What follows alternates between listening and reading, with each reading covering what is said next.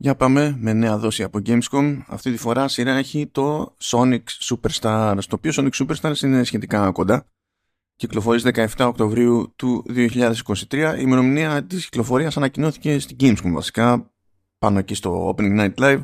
Ήταν από τα αστεία, ήταν τα σημεία στα οποία ξύπνησα και δεν ξύπνησα επειδή ε, συγκλονίστηκα τέλος πάντων εκείνη την ώρα με ένα ακόμη τρέιλερ. Είχα δει και άλλα τρέιλερ σε αυτή τη ζωή αλλά επειδή ε, έτσι κι αλλιώς είναι λίγο προβληματική 20 Οκτωβρίου διότι έχει την ίδια μέρα Spider-Man 2και Super Mario Bros. Wonder. Και δεν περίμενα να πεταχτεί Sonic και να πει you know what θα πάμε εκεί πέρα τρεις μέρες απόσταση θα χωθούμε και εμείς να έχετε και Sonic που δεν νομίζω τώρα ότι τίτλος Sonic όσο έχουν τα πράγματα έτσι ποια είναι η εμπορική πραγματικότητα η δύναμη του κάθε brand κτλ. Μπορεί να κάνει το τζέρτζελο τώρα που θα κάνει το Spider-Man θα κάνει το Super Mario Bros. Wonder αλλά είναι από τα αστεία της ζωής ότι μέσα σε τρεις μερούλες ας πούμε τέσσερις έχουμε Sonic, Mario και με εξαίρεση ενδεχομένως όχι βασικά όχι θα, θα βάλω το Spider-Man ότι είναι πιο τέλος πάντων χαρακτηριστικό ντελάλης του PlayStation από την άποψη ότι ο Spider-Man είναι πιο mainstream από τον Ethan Drake. Δηλαδή, ο Spider-Man ξέρει και κουτσιμαρία. Είτε παρακολουθεί, είτε δεν παρακολουθεί, είτε παίζει, είτε δεν παίζει. Ενώ, ε, ο Nate είναι συγκριτικά, έτσι είναι γνωστός στα μεταξύ μας, ας πούμε. Αλλά τέλος πάντων, Sonic Superstars, το Sonic Superstars υποτίθεται ότι είναι μια ακόμη απόπειρα της, της Sega να επαναφέρει τέλος πάντων το Sonic στις ας πούμε δύο διαστάσεις. Το παιχνίδι είναι 3D, ok, αλλά εκτιλήσεται σε δύο διαστάσεις, τρέχει σαν να είναι τέλος πάντων δυσδιάστατο. Ε, αυτό δεν σημαίνει ότι η Sega προσπαθεί να κάνει μπρος πίσω ξέρω εγώ, σε σχέση με το 3D. Έτσι, δηλαδή το ύπαρξη Sonic Frontiers ε, δεν ακυρώνει την παραγωγή του Sonic Superstars ούτε το, το Sonic Superstars σημαίνει ότι δεν θα υπάρξει κάτι ανάλογο ξανά του Sonic Frontiers. Αλλά έτσι κι αλλιώς το έχει καημό αυτό το πράγμα. Η Sega έχει ψαχτεί σε διάφορες έτσι, περιπτώσεις να προσπαθήσει να επαναφέρει και την δυσδιάστατη γεύση του Sonic. Ε, δεν είναι και... Βασικά, πώς λέγα πριν για το Super Mario Bros. Wonder, έτσι, και αυτή είναι άλλη μια απόπειρα έτσι, αυτού του, του στυλ. Ε, αυτή τη φορά ας το πούμε ότι γίνεται μάλλον λίγο πιο συνειδητά.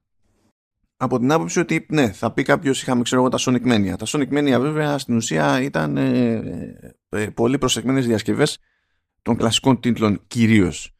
Ε, το Sonic 4 ε, έκανε ανάλογη προσπάθεια και ήταν χαρακτηριστικό ότι είχε και αυτό το branding, έτσι, ήταν Sonic 4 και ήταν συνέχεια, ξέρω εγώ, των, της κλασικής τριπλέτας τίτλων από το Mega Drive, πάρα πολύ ωραία, αλλά εδώ πάει λίγο διαφορετικά το πράγμα. Πρώτον, ε, ναι μεν Sonic Team, αλλά το πολύ κουπί στο development το κάνει η Arzest. Η Arzest έχει δουλέψει πολύ με Nintendo, ειδικά στα 3DS με Yoshi ξέρω εγώ, και τέτοια πράγματα, έχει, έχει, έχει δώσει πόνο με Nintendo, αλλά αποτελείται κυρίως από άτομα που έφυγαν από τη Sega εδώ και αρκετά χρόνια πια για να στήσουν αυτή την ομάδα.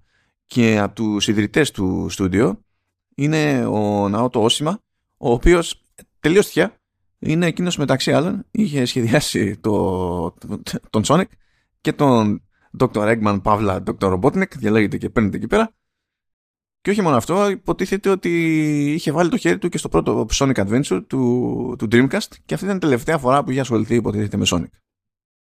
Όταν ανακοινώθηκε αυτό το κόμπο, σκαλώσανε λίγο εκείνου που παρακολουθούν περισσότερο Sonic, διότι υποτίθεται ότι μέχρι τώρα σε 2D έχουμε δει τα καλύτερα δείγματα όχι από την ίδια τη Sega ή από κάποιον οποιονδήποτε τέλος πάντων εξωτερικό συνεργάτη, αλλά από εκεί που έχει βάλει το χέρι του ο Christian Whitehead. Οπότε περίμεναν η Sega, άμα είναι να κάνει μια νέα απόπειρα σε 2D, να πάει και να αξιοποιήσει το καλό προηγούμενο ε, του Whitehead. Τέλος πάντων, υποτίθεται ότι δεν είχαν κάποιο πρόβλημα συγκεκριμένο, δεν ταιριάξανε κάποια πράγματα και στράφηκαν κάπως αλλιώς.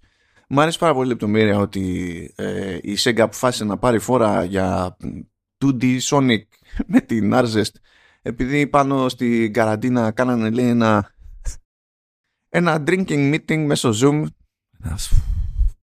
Ξέρω λάθος ζωή κάνω σε αυτή τη ζωή. Τέλος πάντων okay. είναι αυτό που είναι. Μπράβο προχωράμε. Με αυτά και με αυτά φτάσαμε σε μια κατάσταση όπου η σκέψη ήταν η εξής: Ότι θέλουν να πατήσουν στην πρώτη τριπλέτα. Θα πείτε και τι έγινε. Αυτό κάνανε και με το Sonic 4 και δεν πήγανε πολύ καλά τα πράγματα. Εδώ το εννοούν λίγο σε πιο πρακτικό επίπεδο από την άποψη ότι πρώτα ξεκίνησαν με, ε, θέλοντας να πάνε και να πετύχουν την απόδοση της φυσικής έτσι όπως ήταν στα πρωτότυπα εκείνα τα τρία παιχνίδια. Καλά, προφανώς και πειράζουν εδώ και εκεί, αλλά το σημαντικότερο ήταν να πετύχουν την αίσθηση εκείνων των 2D games. Ε, όχι απλά στο μάτι υποτίθεται τέλος πάντων και στις δραστηριότητες. Επίσης σε αντίθεση με αρκετές άλλες απόπειρες που έχουν γίνει σε 2D μέχρι τώρα για Sonic ε, δεν επαναχρησιμοποιούνται περιοχές, επίπεδα κτλ. του παρελθόντος. Χωρίς αυτό να σημαίνει ότι αισθητικά δεν υπάρχουν ας πούμε, παραλληλισμοί. Θα φτάσουμε και σε αυτό με βάση τουλάχιστον τα επίπεδα που είδα. Γίνεται επίσης μια ακόμη απόπειρα που τόσο καιρό είναι κάτι που αποφεύγεται σε περίπτωση Sonic. Λέει Sonic Team ότι πολλές φορές έτσι ψαχνόταν μήπως βρει κάποιο τρόπο να βάλει co-op και να λειτουργεί ας πούμε σε, σε πλαίσιο Sonic αλλά αυτό που τη σταματούσε πάντα ήταν ότι ε, ο Sonic πήγαινε τη σφαίρα. Μόλις πάει σφαίρα, έχουν πάει όλα περίπατο. Τι κοπ, τι δεύτερο, τρίτο, τέταρτο από αυτό παίχτης. Δεν υπάρχει καμία ελπίδα από OK. Η Arze το πήρε λίγο έτσι πιο πατριωτικά και έχει βάλει στο παιχνίδι κοπ. Υποτίθεται ότι θα μπορούν να παίζουν έως και τέσσερις παίκτε.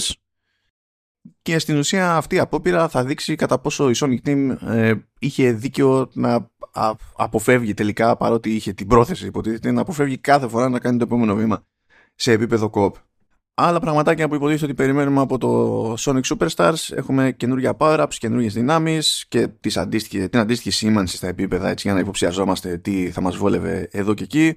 Έχουμε κάτι ε, τεράστια δαχτυλίδια που οδηγούν σε bonus stages. Έχουμε και πιο κλασικά bonus stages που συνήθως είναι κάπου εκεί πέρα στα checkpoints.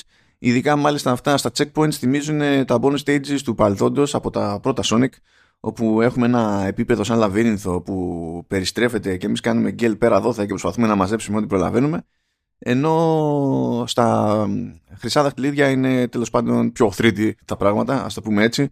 Αυτό που έτυχε και κάναμε εκεί ε, ήταν να αιωρούμαστε σαν να το παίζουμε εκείνη την ώρα λίγο Spider-Man. Mm, δεν, δεν, δεν ξέρω, είναι πολλά τα σημάδια. Ε, τέλος πάντων ε, και έπρεπε να κάνουμε έτσι τα άλματα ε, σε 3D περιβάλλον αρκετά ok ώστε να καταφέρουμε να πάμε και να πέσουμε πάνω σε κάποιο Emerald. Και το Emerald αυτό που θα το παίρναμε θα μας έδινε ένα power up και η λογική είναι ότι μπορούμε να μαζέψουμε μέχρι 7 Emeralds και αν μαζέψουμε 7 Emeralds γινόμαστε super whatever ανάλογα με το χαρακτήρα που έχουμε μεταξύ Sonic, Knuckles, Tails και Amy και υποτίθεται ότι πηγαίνουμε πέρα εδώ, δεν καταλαβαίνουμε τίποτα, δεν καταλαβαίνουμε Χριστό, αλλά για όσο κρατάει αυτό χάνουμε από το απόθεμα των δαχτυλιδιών. Τώρα για τους χαρακτήρες που είπαμε, τη διαφοροποίηση είναι υποβλεπέ. Έτσι, ο Sonic έχει τον Dash και το, το, το Spin. Η Amy έχει εκεί το σφυρί και ρίχνει κάτι κατραπάκες.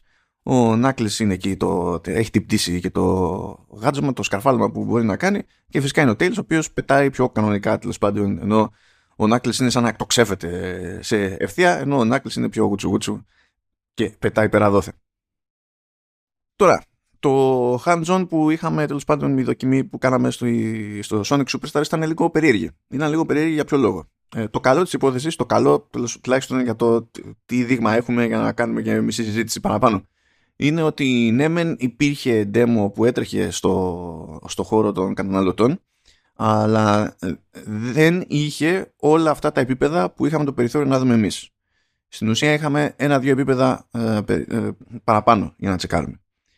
Το κακό της υπόθεσης είναι ότι ε, κανένας μας δεν μπορούσε να τσεκάρει όλα τα επίπεδα ασχέτως χρόνου. Γιατί; Διότι στο demo room εκεί, για κάποιο λόγο, τα, τα, τα μηχανάκια τέλος πάντων είχαν χωριστείς σε ομάδες. Και η λογική είναι ότι φωνάζουμε, ξέρω εγώ, δύο-τρία άτομα που θα παίξουν solo. Και φωνάζουμε και δύο ζεύγοι που θα κάτσουν στο ίδιο μηχανάκι και θα παίξουν κοπ. Αυτή λοιπόν, ενώ ο, ο κώδικας που έτρεχε μπροστά μας από το παιχνίδι ήταν σε όλους ο ίδιος. Εκείνος όμως που είχε υπολογιστεί ότι θα παίξει solo, δεν μπορούσε ούτε, ούτε καν να μπει στη διαδικασία να δοκιμάσει ε, τα επίπεδα που ήταν στημένα μόνο για κοπ.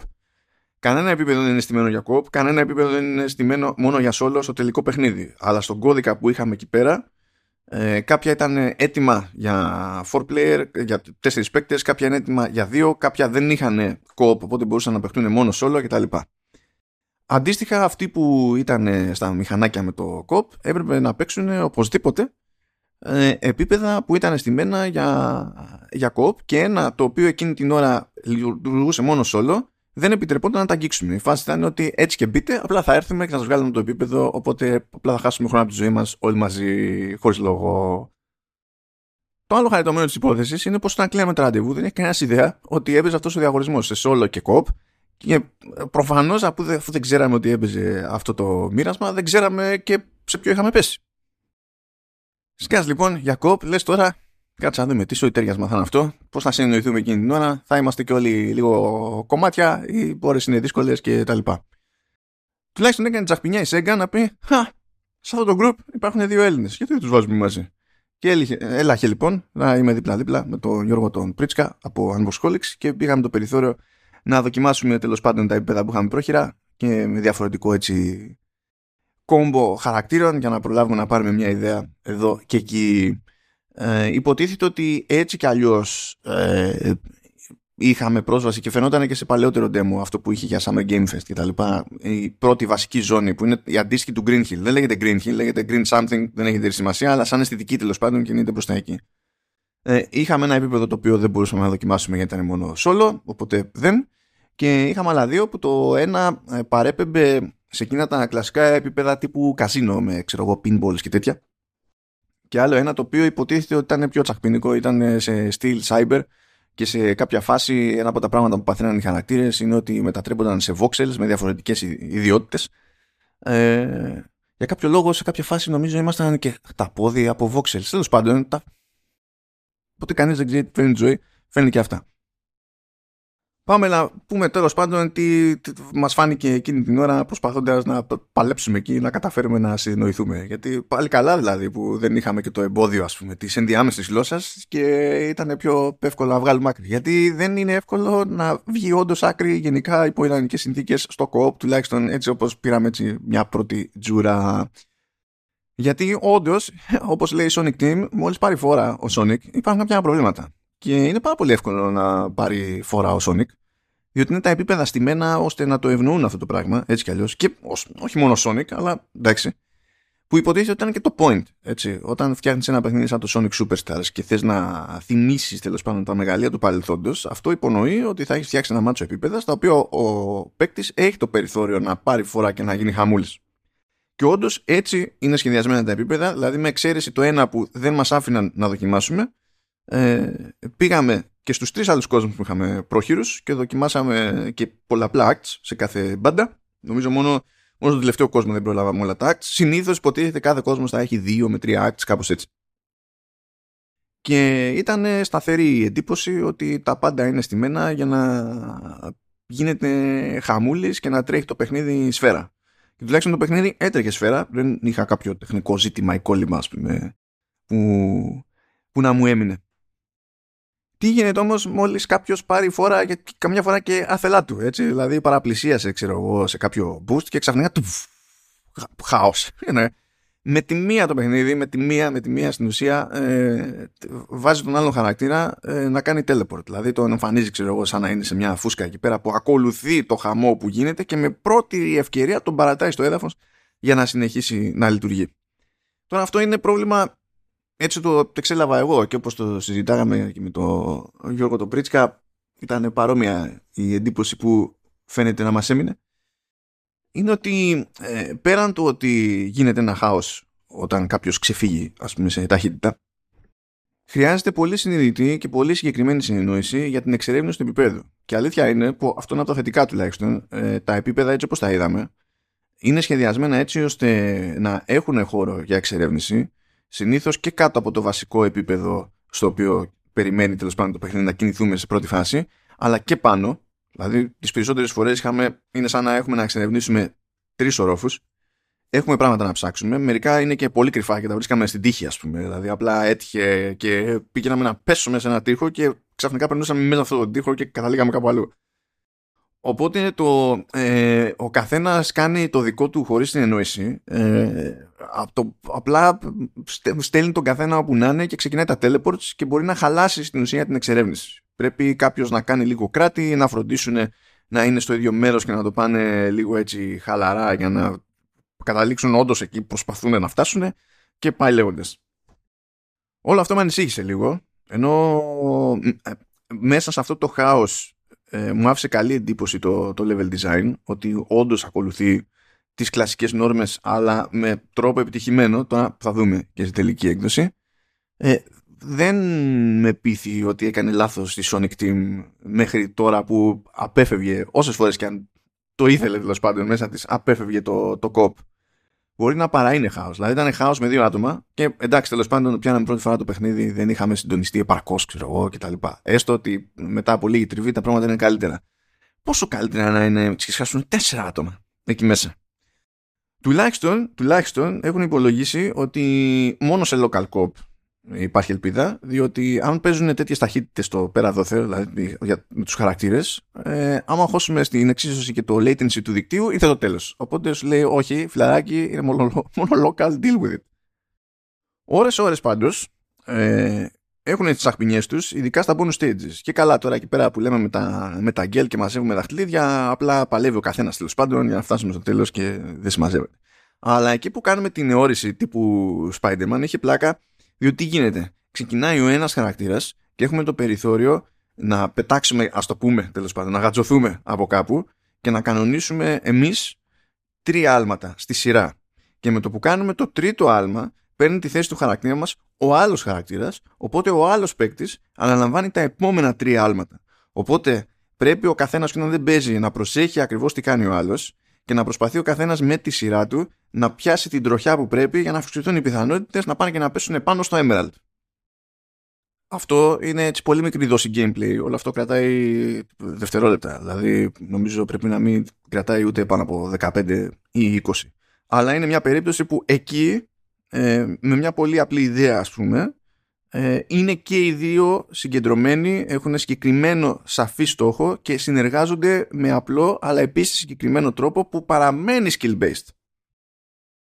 Όσο για τις περιπτώσεις έτσι, του house στο COP, έχω μια υποψία ότι η ελπίδα της Arzest είναι να κάνουν κέφι οι εμπλεκόμενοι παίκτες ακριβώς αυτό το χάος και ότι χάνεται η μπάλα. Να φαίνεται αυτή η εμπειρία αρκετά αστεία ώστε να λέμε ότι στο τέλος δεν ξέραμε τι μας γίνεται αλλά τουλάχιστον περάσαμε καλά. Αυτά είναι παράξενα στοιχήματα βέβαια και ως συνήθως μαζί με όλα τα υπόλοιπα ξεκαθαρίζονται με τον δύσκολο τρόπο στο τέλος με την τελική έκδοση του παιχνιδιού που είπαμε βγαίνει 17 Οκτωβρίου του 2023 όσον ούπο δηλαδή. Και ναι βγαίνει σε ό,τι σύστημα αναπνέει έτσι. Δηλαδή PC, PS4, PS5, Xbox One, Xbox Series και Nintendo Switch. Τώρα προσωπικά ε, θα πω ότι θα ήθελα να μου είχε τύχει ε, το solo. Διότι δεν έχω παράπονο, καλή παρέα του Γιώργου του Πρίτσκα, όλα κομπλέ, γελάσαμε, έτσι, εξού και η υποψία ότι έχει κάτι περίεργες ελπίδες η Gears μαζί με τη Sega, αλλά παίζοντας το κοπ πίστηκα περισσότερο από την τσαχπινιά στο level design και ήθελα να πάρω έτσι μια καλύτερη δόση από αυτήν. Και ο μόνος τρόπος να πάρω καλύτερη δόση από αυτήν ή ο πιο γρήγορος τέλος πάντων δεδομένων των περιστάσεων ήταν να μπορούμε να παίξουμε solo. Δεν ήταν γραφτό να παίξουμε solo, τουλάχιστον κάναμε παρέα. Κάτι είναι και αυτό. Αυτά σε αυτή τη φάση για το Sonic Superstars. Έχω έτσι, κρατάω εκεί την ελπίδα και την γενικά έτσι καλή εντύπωση για το ότι μπορεί και να το πετύχανε αυτή τη φορά στο, στο 2D. Μπορεί, μπορεί. Θα το δούμε. Γιατί ελπίδη είχαμε για το Sonic 4. Μπορεί και να το πετύχανε. Αυτή τη φορά δεν ξέρω κατά πόσο θα τους βγουν τα, τα λοιπά, αλλά κοντός ψάλμος, αλληλούια. Τα σέβ μου και τα ξαναλέμε πολύ πολύ σύντομα. Γεια και χαρά.